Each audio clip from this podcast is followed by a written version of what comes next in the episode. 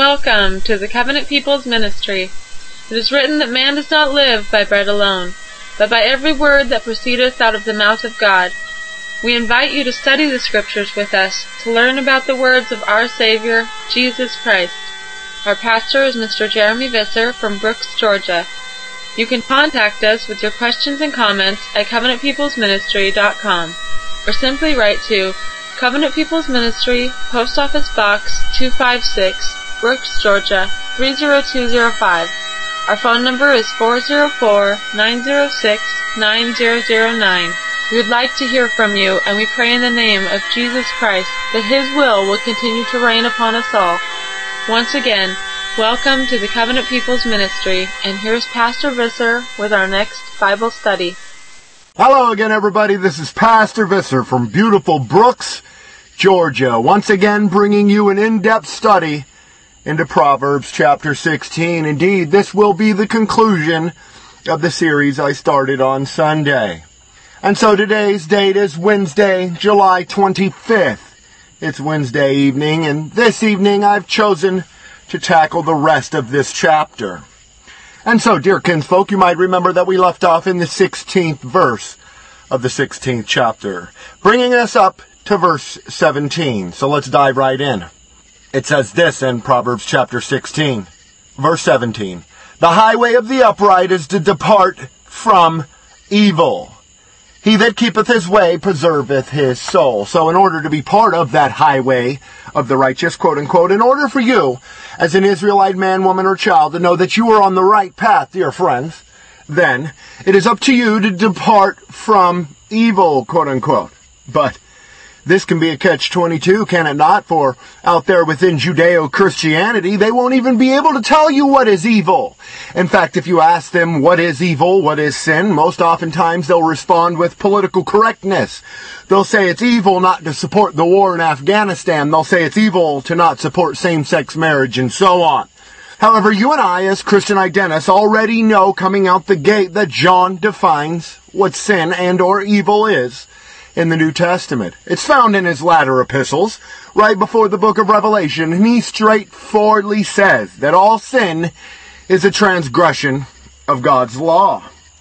So in order for you to stay on the proper path, to keep your feet within the way, for we've already established last Sunday that it is Yahweh God who establishes the steps of man, we may have the thought Indeed, man can come along and say, well, this is what I want to do, but it is always, and I mean always, dear friends, Yahweh God who directs our paths.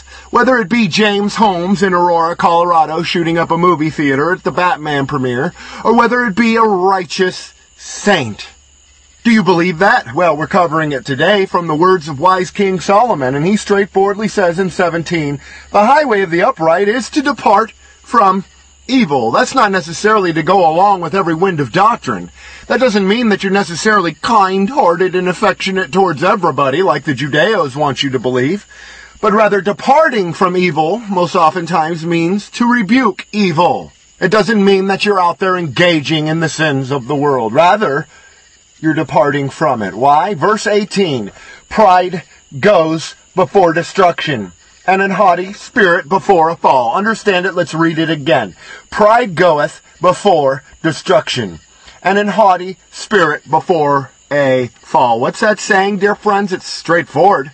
It's saying you must remain humble in order to be one of Yahweh's servants. So many of you may be saying, but Pastor Visser, how is it that we can depart from evil? How is it that pride goes before a fall. Well, dear kinsfolk, you've heard me preach on this time and time again. And it wasn't until about two years ago that I understood the true meaning of this verse. That is, pride goes before a fall. That, dear friends, is a key for you to understand. Not only in other people, but also within yourselves that when you see somebody being lifted up, prideful and full of arrogance, thinking that they know everything, so much so that they can come along and attack every other Christian out there, you should already know they're falling. They're starting to fall, and they are about to be led to destruction. Not by us, not by any Israelite man, woman, or child, rather by Yahweh God himself. And thank God for that, dear friends. Remember that the meek it is who inherit the earth. If you are not meek, if you are not teachable, if you're not humble enough to be able to turn away wrath with a soft answer, then what good are you to the kingdom? Oh, indeed, it's the way of the Pharisee to come along to be lifted up in his spirit. He can become prideful, so prideful that he can go out and attack every other Christian identity pastor. Indeed, they'll come along and say, Pastor Visser's this. They'll say, uh, Eli James is this and so forth. But, dear friends, it's up to you to have discernment. Do you recognize it for the pride that it is? Satan himself, his heart was lifted up in pride, according to the book of Ezekiel. Indeed, it says there that Yahweh God created Satan perfect in his ways until iniquity was found within him. It was through pride that he lifted himself up so that he was able to come along and say, I will be like the Most High. That in and of itself, dear friends, is the definition of pride. Meaning, those that are prideful take the position of the Most High, just as Satan did, and we see this within the land today. Now that's not to say that every person who has the blessed assurance given to him by Yahweh God is prideful, Rather, maybe they are simply resting within the promises of Yahweh God. But pride in and of itself is sinful, dear friend. It's not to say that we're not to show any pride whatsoever, for I've met people like that within my own life. They say, well, I have no pride, and I say, well, I'm not shocked by that. But it simply, truly is no difference between pridefulness and an haughty spirit. An haughty spirit is somebody who's lifted up so much so that they think they are something that they are not. That they can go along judging every single other person.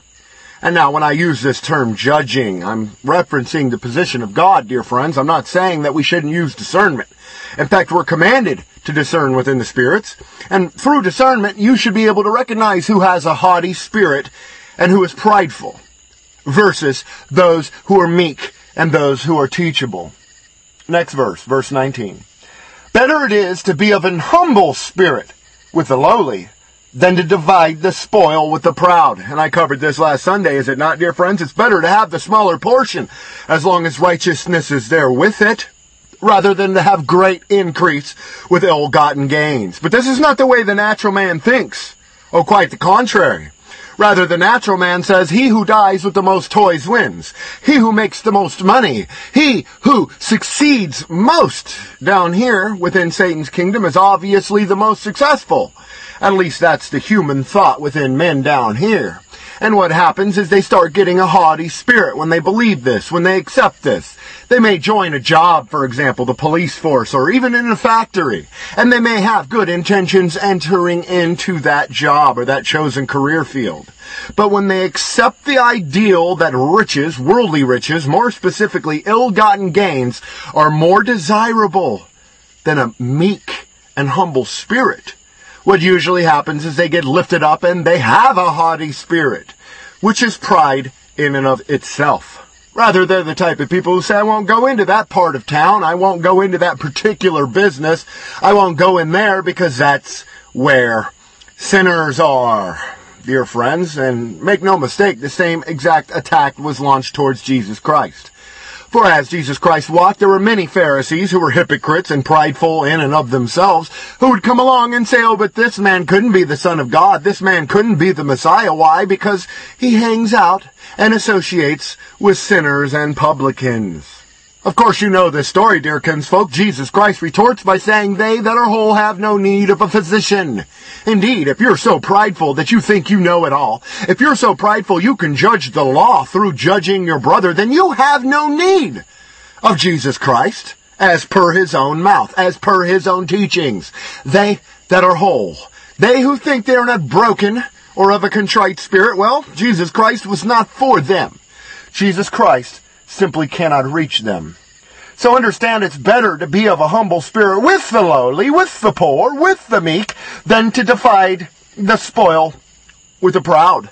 Those who are prideful, those who say, hey, let's step on the peons as we climb that corporate ladder of success. Hey, let's do all we can do to make our own money, not caring who we use to achieve that goal. This is the reason why the 10th commandment is what it is. This is the reason why Jesus Christ would time and time again reiterate that we're not supposed to be envious of the proud, of the wicked. You can be prideful of your neighbors all you want. You can covet what they have. But consider the lunacy behind that, dear friends. You don't know how it is that particular person may have made their money. They could be dealing drugs. They could be pimping whores. You don't know that, dear friends. So it is up to you to keep yourself humble, to not be of an haughty spirit, to not be prideful and lifted up as the devil and his children are. It is up to you to be grateful enough to your Creator, who is Yahweh God, to thank Him for calling you out of this world. Verse 20 in Proverbs 16 says this, He that handleth a matter wisely shall find good, and whoso trusteth in Yahweh, happy is he. And so, dear friends, down here in Satan's kingdom, there is this illuminated question that man has continually been trying to answer since it seems the dawn of time. And those questions are, what is truth, as Pilate asked, and what is the meaning of life? But dear friends, we as Christians already understand, as scripture confirms, that truth is the word of God, time and time again, John 17, 17, for example and that the meaning of life is to fear Yahweh God and keep his commandments. And here in verse 20 it is teaching no different. He that handleth a matter wisely, that's not to say meekly, that's not to say cowardly and or effeminately. That's to say wisely. A soft answer turneth away wrath. Being harmless as doves, this is what the unbelieving world does not possess. They don't seem to understand that power is not money. Power is not pride. Power is not having lots of cars and a big home. True power, dear friends, comes from Yahweh God and Yahweh God alone. And the genuine Christian recognizes that and thanks Yahweh God for the power he bestows upon that faithful believer. That's not to say you can go out and say to this tree, wither and die, and it will do so. But that is to say that you have the power through your heavenly Father and through Jesus Christ to achieve more than the unbelieving world ever will. This should be a straightforward teaching, dear friends, for how many of you actually know Wesley Swift, the person? How many of you know Richard Butler, the person? How many of you know Bertrand Comparet, the person? I'd be willing to venture that 80 to 90% of you who are listening do not know these particular pastors as people, but you are familiar with their teachings. What's that say? That says that that particular person, Swift, Comparet, and Butler, were merely vessels to bring about the teaching that was already there, that was already established. Those works, those righteous fruits, are the only thing that will be able to stand the test of time and last, dear friends. So, handle all matters wisely, and in doing so you will find good, and trust only in Yahweh God, so you can truly be happy. Next verse, that is, verse 21 in Proverbs chapter 16. The wise in heart shall be called prudent, and the sweetness of the lips increases learning. The sweetness of the lips increases learning, not being prideful, not walking into a Judeo-Christian church thinking you know it all. Indeed, you heard me. You heard me correctly, dear friends. I said not even walking into a Judeo-Christian church with that mindset. How can I say that? Because you should be able to go into all places, including the very synagogue of Satan, as a chosen and sealed vessel of honor to Yahweh God, and be able to learn. Indeed, not learn false dogma, not learn the improper path, but learn how not to be, or learn that Yahweh God is true, through knowing the truth, through knowing His Word. The wise shall be called prudent only those who are truly wise. And here it is. We are in Solomon's book of Proverbs. And the main key, the main goal of all 31 chapters to be found within this book is the same. It is to find wisdom and understanding. In order to truly appreciate wisdom, you must have understanding of that wisdom. Meaning that in order to be wise in heart, smart enough that you can control your mind, you must be able to exercise, and not only exercise, but define what is truth. Ask that of your atheist neighbor, dear friends. Ask that of somebody in your family who does not believe in Jesus Christ. Ask them the simple question, what is truth? You may find a dirge barrage of answers. You may have them come along and say, well, truth is whatever science proves. Truth is what we find on the six o'clock television cast. But dear friends, don't make that mistake. If you truly want to know what truth is, dear friends, then study to show yourself approved. Then and only then can you truly be wise in heart. Then and only then can you truly be called prudent. Verse 22 in Proverbs 16 says this. Understanding is a wellspring of life unto him that hath it, but the instruction of fools is folly. Now how can Solomon say that? Because no matter what you say to a fool, dear friends, it sounds as foolishness. The fear of the Lord, for example, the teachings of this Bible, there are many things that are considered folly to a fool. And Proverbs teaches that we are both to answer a fool according to their folly and not answer a fool according to their folly. Is this an inconsistency, dear friends? Oh no, indeed. Rather, it's quite the contrary. Not an inconsistency. It's up to you to understand the situation and apply it to your lives. There will be times when you're not to answer a fool. Why? Because that fool may go off. That fool may attack you. That fool may put you in jail. And then there are other times when you should give a soft answer to turn away wrath. For example, you should be able to understand that instruction to fools or of fools is folly. Why? Because according to David in Psalms, a fool says in their heart there is no God.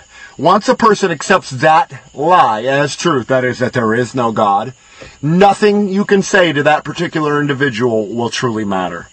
And that is the reason why understanding, true understanding, not necessarily wisdom, but understanding of that wisdom is a wellspring of life unto him that hath it.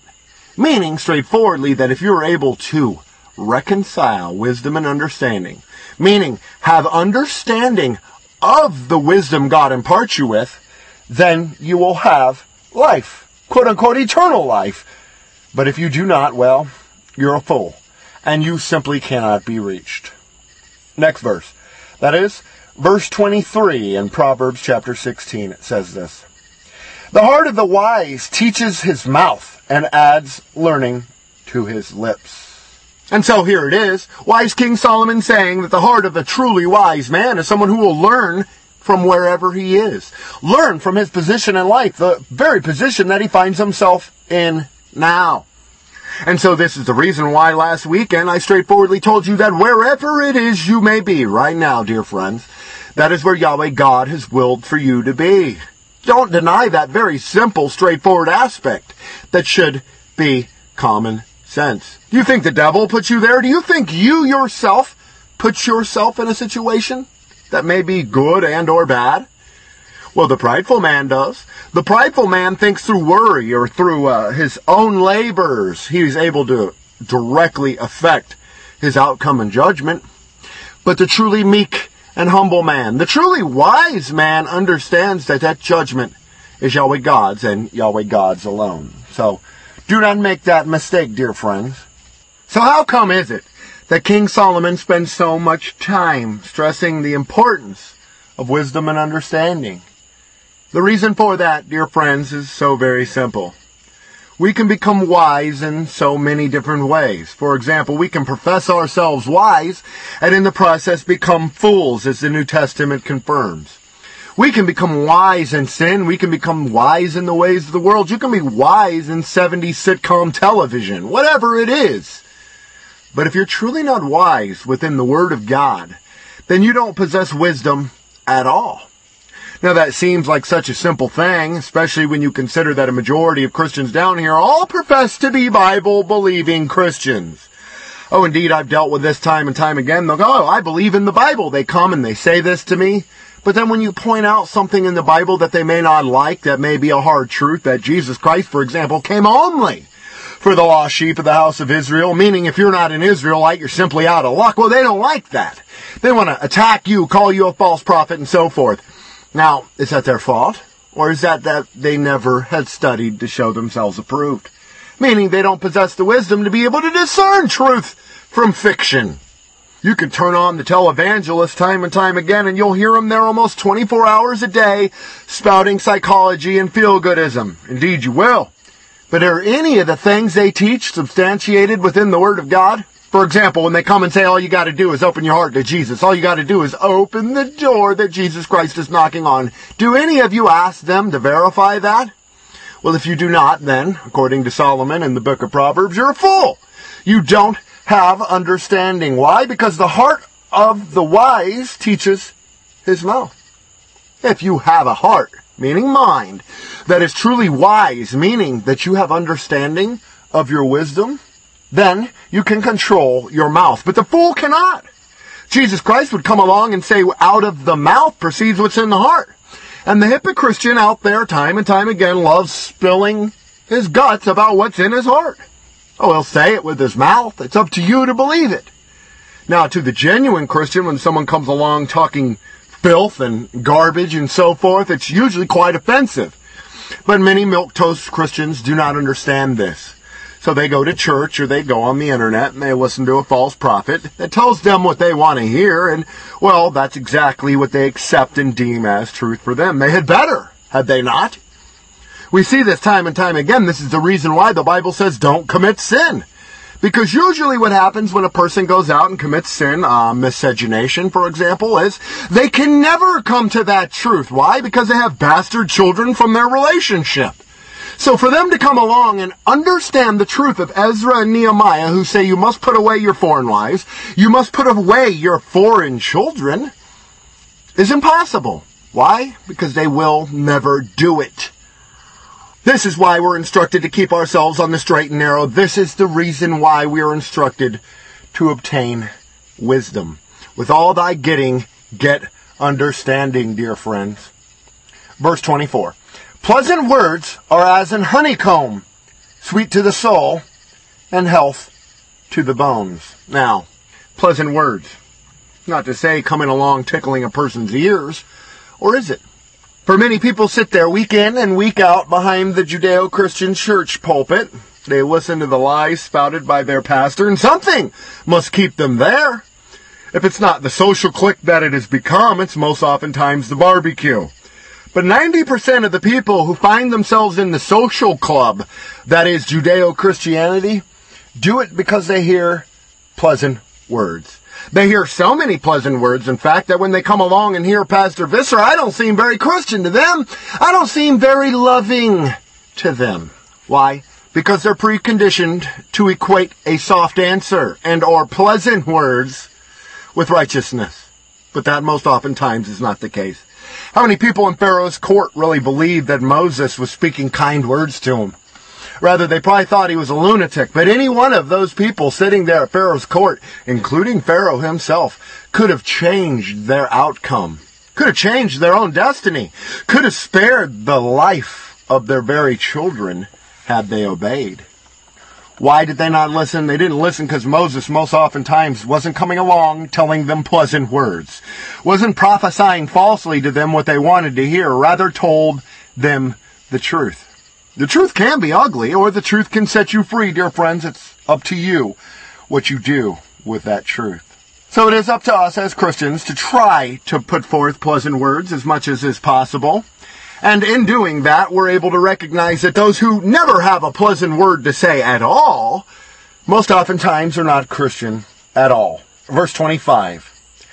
There is a way that seemeth right unto man, but the end thereof are the ways of death. Understand it, get it through your head. Let's read it one more time. Verse 25 in Proverbs chapter 16. There is a way that seems right unto men. But the end thereof are the ways of death, meaning that most atheists down here, most people who don't know God, believe in their heart of hearts that they're on the right path.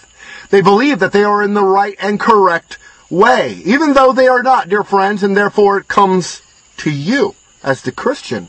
Understanding that, knowing that, knowing that there's a way that seems right unto men, and that way most oftentimes is not the correct path, but that's what the masses will flock to. That's what the masses desire. This is the reason why Jesus Christ would say, narrow is the way, and few there be that find it. So, you may hide behind a universal church. You may say, well, I've got 500 members in my church and Pastor Visser only has 30. You can come along and say that, but does that matter? Is there strength truly in numbers? No, quite the contrary. That way that seems right unto men is not right unto Yahweh God. And therefore, in order to have Yahweh God direct our way, direct our steps, as we confirmed and established last weekend in Commit Thy Works, the first part of this sermon, is to know His Word, to be familiar with His will, which is His law. So that way that seems right unto men is most likely the way of political correctness, is it not? It's most likely uh, 80% of the world out there who may have a problem with homosexuals getting married, but say, you know what, I better go ahead and accept it and outwardly present myself as being tolerant. Tolerant, dear friends. How much garbage down here in Satan's kingdom are you willing to tolerate? understanding coming out the gate that to tolerate something means you're doing the wrong thing. Why? Because you're tolerating it. How much longer will you as a Christian tolerate those who do not tolerate your God? Your faith. It is your tolerance of the unbelieving hordes. It's your tolerance of the homosexuals, dear Judeo-Christian out there listening, that has led to what we live in today. That has led to the high-mindedness in the center that they can come along and now pass laws that you can't be a Christian and teach public school. You can teach sex education all you want. You can teach that all gods are one, even though Jesus Christ says that's not true. But you can't teach truth. Why? Because you tolerated it so long, dear friends. How long are you willing to tolerate the lies? And then you sit around and you scratch your head and you're really shocked when those lies become reality, when TV becomes reality, when people sit around and they look at you as you're the cult leader, when you're teaching line by line and precept upon precept, verbatim from the Word of God. So beware of that way that seems right unto men, because many people fall within that trap, and when they accept their false way as truth, never reconciling it with Scripture, never going back to Yahweh God to see what His will is, they are already on a downward spiral of self-justification. These are the fools that say there is no God, and in saying there is no God, well, they've justified within their heart that they are on the right way. Thank you for listening to the Covenant People's Ministry. If you have enjoyed hearing the message of the gospel and would like to be a part of our fellowship or receive monthly newsletters where you can order Pastor Visser's CD sermons, be sure to write to us at CPM, Post Office Box 256, Brooks, Georgia 30205. You can also visit us on the web at covenantpeoplesministry.com, where our extensive audio section features numerous broadcasts. You can easily listen to Pastor Visser by Godcast through your mobile audio device. Our phone number is 404-906-9009. Remember that Jesus Christ is our all and is in all that have been renewed in His Holy Spirit. So we hope that you will allow Him to lead your life and help to build His church so that when He returns, He will find faith upon this earth. We urge you to be a living example of Christian faith and apply His words to your lives. It has been a pleasure to have you with us, and now we will return to Pastor Visser's Bible study message. Verse 26 in Proverbs 16 says this, He that laboreth, laboreth for himself, for his mouth craveth it of him. What's that mean? That means if you get hungry enough, you're going to get a job. But not down here in Satan's kingdom. The Bible says if you don't work, you don't eat. But guess what? Democracy comes along and says, let's steal from the rich, quote unquote, and give to the poor. Therefore, the poor people don't have to work, do they? Rather, there's a vested interest in them to keep breeding because they get governmental kickbacks and welfare or food stamps for having all these children. And there's a vested interest for them to not find work. Well, why should they when they're grossing 500 to $1,000 a month sitting on their ass on welfare? This is the reason why they do that. But God has it hardwired within us so that each man, each Adamite, who must work according to the curse that was placed upon him in Genesis chapter 3, will labor for himself because his mouth craves it. Meaning, you may stand before a judge of man, and that judge of man may be saying, how is it that you weren't able to pay child support for the children you brought into this world? And you can give him the answer he wants to hear, which is most likely it's hard to find work. It's hard to find work, dear friends. But let me tell you one thing. If there was not food stamps, if there was not free food, then guess what? Each and every one of those men who say they couldn't find a job would find something to do, you can bet. Oh, they'd be collecting cans, they'd be washing cars, they'd be doing whatever it took. Why? Because they're hungry. It's really that simple. So we live in America and government, Uncle Scam, comes along and feeds you. Government comes along and they'll give you a FEMA check when God wipes your house out. Why? Because the government wants to play a God. They want the homage due only Yahweh God. And many of those fools out there who are right in their own eyes, who are in the way that seemeth right unto them, will go ahead and give the government that due homage. Oh, they'll bow to Obama, but they'll never be seen bowing to Yahweh God. They're so wise, aren't they? No, rather they're absolutely stupid. But who could really blame them? I mean, this is where their bread is buttered, is it not? If the government is the one who comes along and feeds them, their families, their children, the government comes along and pays for their rent, pays for their car, then the government in essence does become their God, does it not? Indeed it does. Scripturally, the Bible says the borrower is servant to the lender, meaning the more you borrow from Uncle Scam, the more you borrow from your brother, or you borrow out of petty cash, the more a slave you become to those entities. Whether it be your job, whether it be President Obama, or whether it just be your family in general. Next verse, that is, verse 27 in Proverbs 16 says this. An ungodly man diggeth up evil, and in his lips there is a burning fire. That's not the fire of Yahweh God, that's the fire that consumes them before they're put within that lake of fire. That eternal barbecue that so many people out there love saying doesn't exist in Scripture.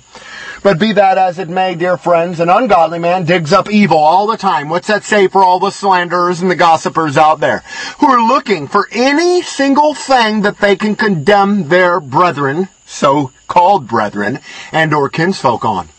These are the people who dig up evil. Oh, they claim to have a spy network because they have a few sock puppets they send onto my forums or something, and they'll come along with a, a small truth. For example, um, I got in trouble or visited by the feds two, three years ago. What do they do? They dig up evil. They love expanding to it, taking away, and in the end, what's left is a story that's 100% bullcrap. Doesn't exist, it's not reality, but guess what? For the people they're preaching to, that's all they need to hear. They want a justification. They might not like Pastor Visser because Pastor Visser preached monogamy. They might not like Pastor Visser because Pastor Visser rebuked him once or twice. What's the first thing these bastards do, dear friends? Nine times out of ten, they run out there and they find themselves a Rabbi Samuelson who does nothing but dig up evil. But here we are in Proverbs 16, 27, and it says an ungodly man digs up evil. So you understand that those who engage in slander and or gossip are what? Ungodly. Solomon straightforwardly told you that. There is no righteous man who wants to engage himself with all of that. Why? Because it's forbidden by the law of God. The law is written on their heart, and if the law is written on their heart, then they will strive to obey that law. Why? Because they know God. But the natural man, the foolish man out there who does not truly believe in God, who does not see the perfection within God's law, digs up evil. And I might add, dear friends, that most of these bastards who come along and want to dig up evil on yours truly when no true evil exists, usually do so because they have no works of their own. And they usually do so because their enemies are us. Oh, they can attack William Finck. They can attack Eli James. They can attack Clifton M. They can attack yours truly. But what's that say about them? What did Jesus Christ say proceeds out of a man's mouth? But what's in his heart? So you see a man out there, dear friends, and all he does is attack Christian identity pastors. Guess what? He's an enemy of Christian identity. It's really common sense. So, only ungodly men dig up evil. Next verse. Verse 28. A froward man soweth strife, and a whisper separateth chief friends. I've seen this within the movement time and time again. I've seen these imposters come who claim to be Christian identity. I've seen them work on two ends. For example, Bill Finck and Eli James. And all of a sudden you see these two pastors going at each other's throats. Why? Well, it's right here. Because, uh, froward men and whisperers are able to separate chief friends. How? Through lies, through gossip, through slander, not through truth. What they do is they come along, they present a straw man, and they'll usually work both sides of the argument. I've had people come to me time and time again, dear friends, and they say, you know what this person out there is saying about you? You know what this person's out there saying about you? And you know what? I don't care. First and foremost, let them say what they want. Secondly, I'm not going to go off on somebody unless I have two witnesses. And thirdly, a person's entitled to his opinion. Only a Jew is afraid of someone having their own opinion, having their own ministry. Only a Jew would go out there and spend all their time attacking Christian identity pastors, all the while wanting to be seen as Christian identity, all the while having the gumption and the audacity to come along and say, you know what, Pastor Visser doesn't speak for Christian identity. Oh, really? Well, dear friends, I'm ordained through the line of Wesley Swift and Richard Butler. So I, above anybody, would be more willing and more able to speak for Christian identity than a self-proclaimed pope. But be that as it may, that's a side point, dear friends. I will speak for Christian identity, as will any other Christian identity pastor out there. And don't allow some bastard to come along and tell you no one does. If there's any one person who speaks for Christian identity, dear friends, it is Jesus Christ. Period. And that, dear friends, is the modus operandi of the devil. He'll come along and say, well, no one speaks for Christian identity, leaving Jesus Christ out. And in essence, leaves open the door for you to not have to follow Jesus Christ. Why? Because, well, no man speaks for Christian identity. Don't they? But that's simply not the case. What did Richard Butler and what did Wesley Swift both teach about who leads Christian identity. They taught that the Bible does. They taught that Jesus Christ does. And if any man comes along and say Jesus Christ doesn't speak for and to Christian identity, you should be able to mark them off as the Christ denier that they are. Verse 29 in Proverbs 16. A violent man entices his neighbor and leadeth him into a way that is not good. This is what violent men do. They provoke and they instigate. They'll come along and they'll stir up strife against their neighbor, usually against another neighbor, by saying this guy said this when he didn't really say it. And that is what a busybody is. This is why busybodies are forbidden within the Word of God. This is why you're not supposed to do it violence, dear friends. A violent man is not good, and violence throughout all of Scripture is seen as bad, unless it is straightforwardly commanded by Yahweh God. And even then, when Yahweh God says, go into the land of Canaan and destroy every resident there, it's still bad, dear friends. So if you're violent and want to come along and sit there and engage in violence, well, guess what? The Word of God is not for you, and the Word of God rebukes you. A violent man entices his neighbor and leads him into what? The way of righteousness? Into the kingdom? Into the truth? Into the Bible? No, none of those things, dear friend. That violent man leads his neighbor into a way that is not good. So what can we deduct from this verse, dear friends? First and foremost, a violent man is not good. And in the eyes of God, violent men can never be good. They can never lead somebody to the way of truth because violence simply won't do it. You have to be meek enough, humble enough to be able to bring someone to truth. Because everyone sees within their eyes their own way. And that, of course, is the right way. We just covered it. There's a way that seems right unto man, but the end thereof are the ways of death. If you want to deliver your neighbor and or any other man out there from the ways of death, dear friends, then you have to teach them the way that Yahweh God says is right. Not the way that seems right in their own eyes. So do not be violent without cause. Do not engage in violence and or make sport of violent acts. Why? Because it's not good. Case in point. Verse 30. He shuts his eyes to devise froward things. Moving his lips, he brings evil to pass. Who? The violent man the man who goes out there and says he can't wait for the great and terrible day of the Lord so he can engage in all sorts of violent acts and never understanding that when that great and terrible day of the Lord comes, every knee bows. You're not going to be up doing anything, and you sure as hell are not going to be carrying guns and swords when we're in our spiritual bodies. But be that as it may, it doesn't stop the enticer, the violent man, the false prophet, the seducer, the traducer to come along and tell you that you can. And who do they appeal to? The violent men. So in a way, it's absolutely poetic justice, is it not? In a way, they're a self-correcting flaw within our race. Because violent men seek out violent pastors to preach violence to them, even though the Bible says vengeance is mine, saith Yahweh God, time and time again, that violence will not be uh, tolerated within the coming kingdom, and it will not be tolerated before the establishment of the coming kingdom of Yahweh God. It doesn't stop them. So what they do is they remove them from my flock, or Finck's flock, or Pastor James' flock, or Wickstrom's flock, and in essence, God's will is done. Let the blind lead the blind, let them both fall in a ditch. That's fine by me, and that's fine by God, dear friends. That's the way it should be. But you and I, dear friends, should be in this Word of God to understand which way it is. And we should understand already that the Word of God is truth, and that Word of God says there's a danger for each and every one of us down here to justify our own life within the Word of God, as opposed to taking the Word of God and adapting it to our lives. Indeed, homosexuals will have their own church. Indeed, miscegenators will have their own church. Indeed, adulterers have their own church. There's a church, quote unquote, out there for anybody and everything. But there is truly only one Word of God. One faith, one baptism, one Word, one God. So do not fall into that trap of self justification. The violent man will justify his own self and most likely call himself a Christian as he entices his neighbor into paths that are not good, that are not holy, that are not righteous. And furthermore, he shuts his eyes from what? From truth.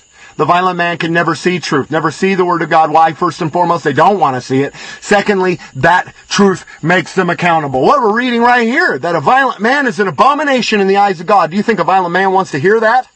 Oh no, indeed, dear friends. Most oftentimes what they'll do is they'll close their eyes to the truth as Yahweh God has given it to devise their froward or evil, wicked things. Moving his lips as he brings evil to path. Moving his lips, oh indeed it is. We must understand that in order to truly obtain wisdom and understanding, we must be able to not only be able to answer or give an answer in season and out of season, but shut up long enough to listen.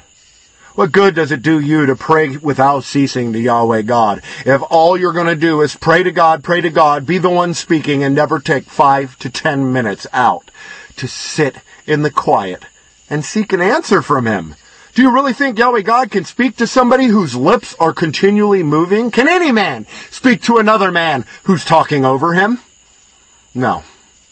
And so scripture straightforwardly says there is a time and a place for everything. There is a time for war. There's even a time for violence. That's not all the time. There's a time for peace and there's a time to be humble and meek. That also is not all the time. But we as Christians are to be able to understand and use our own discernment as to what applies and when. And so here it is, the verse that we've been leading up to. Verse 31. The hoary head is a crown of glory. If it be found in the way of righteousness, if and only if. If it is not found in the way of righteousness, which is what? Holy. According to the Word of God, you're not wise at all. You can have an entire head full of gray hair, dear friends. That's what a hoary head is. You can be completely 100% silver-headed, dear friends, but if you're not familiar with the Word of God, you're an absolute ignoramus. A hoary head is only a crown of righteousness if it is obtained through the Word, through familiarization of verse. So, just because you're old, dear friends, just because you may be in your 70s or 80s or 90s even, listener, doesn't mean that you're wise or glorious and or righteous in the eyes of Yahweh God, unless those gray hairs be found in the way of righteousness. You can go to prison for murder. You can never pick up the Bible and the stress of prison life will give you an hoary head. You can have a job working 16 hours a day. You can work that job for half of your life and guess what? The stresses of that job will give you an hoary head. But the only way to truly have a crown of glory, meaning in the eyes of God, that your gray hairs are earned in righteousness, is through the stresses of the world is through the stresses of this scripture. It's not worrying about how much money you're going to make that week, but more likely the stresses of the fact that you live in Babylon. Enough said. So, learn wisdom in the way of righteousness. That is only through this word of God. To know the way of righteousness is to know he who is righteous. He who is the most high, of course, is Yahweh. And Yahweh can show you those paths. And then and only then will you learn the way of righteousness. Therefore, do not give homage to every person who has gray hair. or an hoary head. Rather, render due benevolence and or homage to those who have earned their hoary head in the paths of righteousness and righteousness alone. Verse 32 in Proverbs 16 says this. He that is slow to anger is better than the mighty, and he that ruleth his spirit than he that taketh a city. So what's Solomon telling you here, dear friends? He's telling you this. It's very simple teaching. Be slow to anger and rule your own spirit. And in being slow to anger and in ruling your own spirit, you will be greater in the eyes of Yahweh God than a mighty warrior that can take over an entire city. So dear friends, is Obama and his hoary head righteous? Well, he's taken over America. He's taken over every American city. But he's not Christian.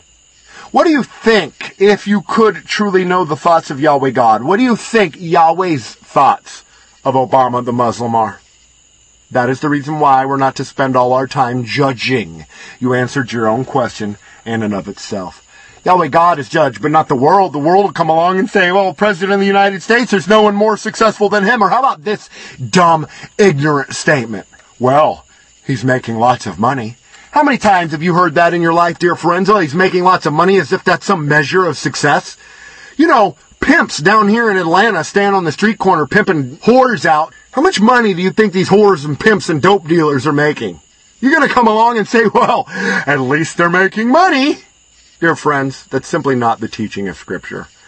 I'd rather not make any money than make money through ill-gotten gains. I'd rather live a very meek, humble, and quote-unquote lowly life than be seen as a president or a warmonger taking over a city. And Solomon does not teach any different. Get it through your head, dear friends. He that is slow to anger is better than the mighty. Why? Because he truly is mighty. If you're quick to anger, dear friends, you're not using wisdom. You're not using discernment. You are rather like a woman engaging in emotion as opposed to sense and logic. When a person gets so wrapped up with an emotion that they cannot control their spirit, they simply are a raving lunatic. They can be of no use to Yahweh God. So be like he who rules his spirit as opposed to that great and mighty warrior that took a city. Think about Jacob and Esau here for a moment, dear friends, and understand that Esau was a mighty hunter. He was a hunter before Yahweh God. He not only was a hunter, but he was a strong leader. He established cities. He established towns. He warred and he claimed cities. He was considered quote unquote mighty in the eyes of God, according to the New and the Old Testament. But guess what? According to the same New and the Old Testament, Yahweh God hated Esau and loved Jacob. Esau could have been a mighty hunter, but he chose Jacob. That's the whole point. Why? Maybe the answer is right here. Maybe it was because Jacob was slow to anger as opposed to Esau, you think? Well, the biblical narrative sure as hell alludes to that. And maybe it was because Jacob ruled his spirit as opposed to being able to take over a city like Esau did. Is this not seen in the example of Abraham? Indeed it was. Lot was vexed. Lot was hasty in spirit and ran to Sodom, pitched his tent towards Sodom because that was what was in his heart. Not so with Abraham. Father Abraham brought his thoughts and his spirit into subjection, and in doing so, pleased Yahweh God. And in doing so, not only pleased Yahweh God, but delivered Lot out of the hands of the enemy. Final verse in chapter 16 is verse 33. And verse 33 says this. The lot is cast into the lap, but the whole disposing thereof is Yahweh. And so skip over real quick, dear friends, to chapter 18, if you will, in Proverbs 18, verse 18. Really simple to remember. Proverbs 18, 18 says this. The lot causes contentions to cease and parteth between the mighty. And therefore there's the answer as to the meaning of this proverb. That is verse 33 in Proverbs 16. The lot is cast into the lap, but the whole disposing thereof is the Lord. Meaning that your lot will come and you will be given your lot in life and what you do with that lot that Yahweh God gives you is up to you. Don't think for a minute because we teach all this predestination and scripture straightforwardly says, many are called, few are chosen, and I will have mercy on who I will have mercy and all these things. Do not make the mistake of thinking, well, God's in control anyway. I can live however I want to. God is in control. God has chosen who is to be a vessel of honor and who is to be a vessel of dishonor. But at the same time, Yahweh God has provided you a path. Each and every one of us. What do you do when that lot comes? What do you do when that wicked, violent man comes and attempts to entice you to wrath? Will you hearken unto that violent man? Will you hearken unto Yahweh God? What will you do when that lot lands in your lap, dear friends? That lot that you're given to live with?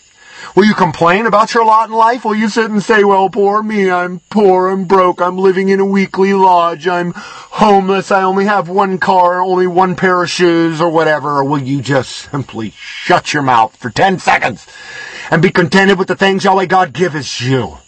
That is what Yahweh God requires. That is what Yahweh God has told you from Genesis to Revelation. Be still. Know He's God. Can you do it? Most men cannot.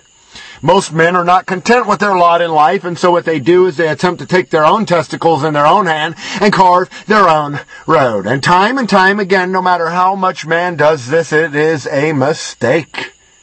Time and time again, never once has any man attempted to carve his own road.